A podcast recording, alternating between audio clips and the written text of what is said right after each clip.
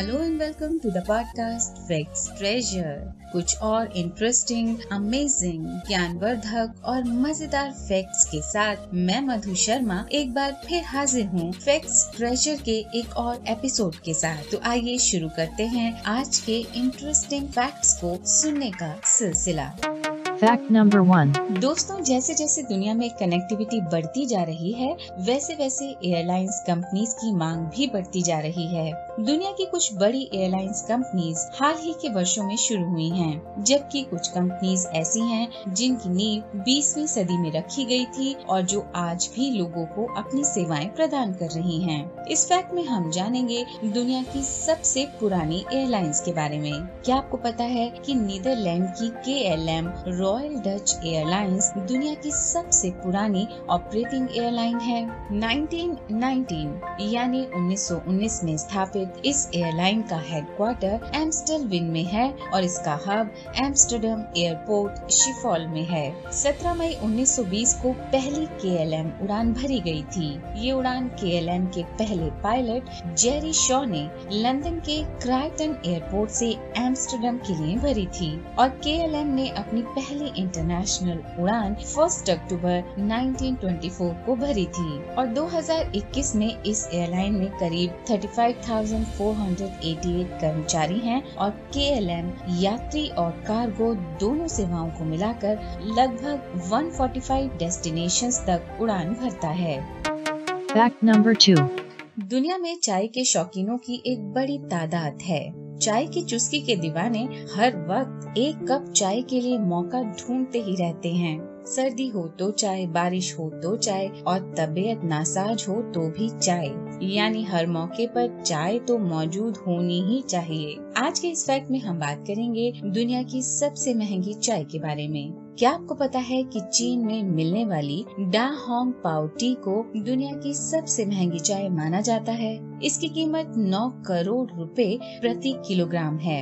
डा होंग पाओ की खेती चीन के फुजियान के वुसन इलाके में की जाती है। स्वास्थ्य के लिए ये चाय पत्ती काफ़ी लाभदायक होती है, इसलिए इसे जीवन दायनी भी कहा जाता है। खेती के दौरान इस चाय की पत्तियों की पैदावार काफ़ी कम मात्रा में होती है, इसलिए इसकी पत्तियाँ दुनिया में काफ़ी दुर्लभ हैं और यही कारण है कि ये चाय दुनिया की सबसे महँगी चाय मानी जाती है।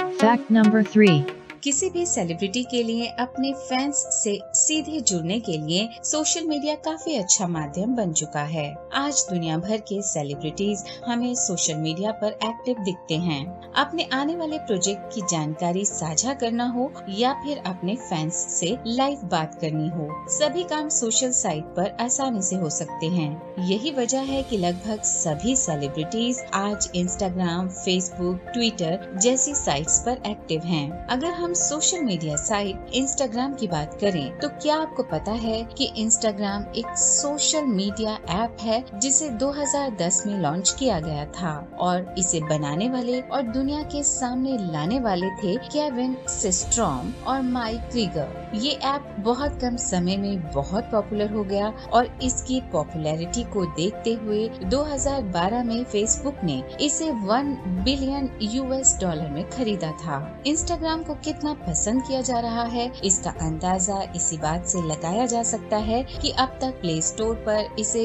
वन बिलियन से ज़्यादा लोग इंस्टॉल कर चुके हैं और खुद इंस्टाग्राम पर इंस्टाग्राम को ही फॉलो करने वाले लोगों की संख्या 426 मिलियन तक पहुँच चुकी है। फैक्ट नंबर फोर हम सभी को बचपन में रेत में बैठकर उससे घर बनाने में मज़ा आता था, है ना? और बचपन में ही क्या?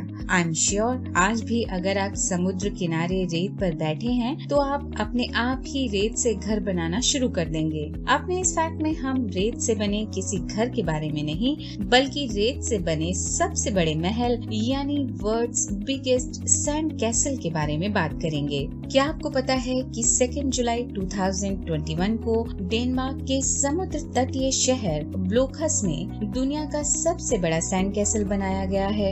इस सबसे बड़े रेत महल की ऊंचाई 21.16 मीटर यानी 69 फीट 5 इंच की है और इसका आधार यानी बेस 30 मीटर से ज़्यादा है और इसे बनाने में 6,400 टन से भी ज़्यादा रेत का उपयोग किया गया है। इसे बनाने में काफ़ी मेहनत लगी है। इसे स्थानीय कंपनियों स्थानीय लोगों की मदद करने और कई महीनों के कोरोना वायरस प्रतिबंधों के बाद पर्यटन को बढ़ावा देने के लिए बनाया गया है उम्मीद की जा रही है कि ये सैंड कैसल छह महीने तक खड़ा रहेगा ताकि ज़्यादा से ज़्यादा लोग इसे देख सकें फैक्ट नंबर 5.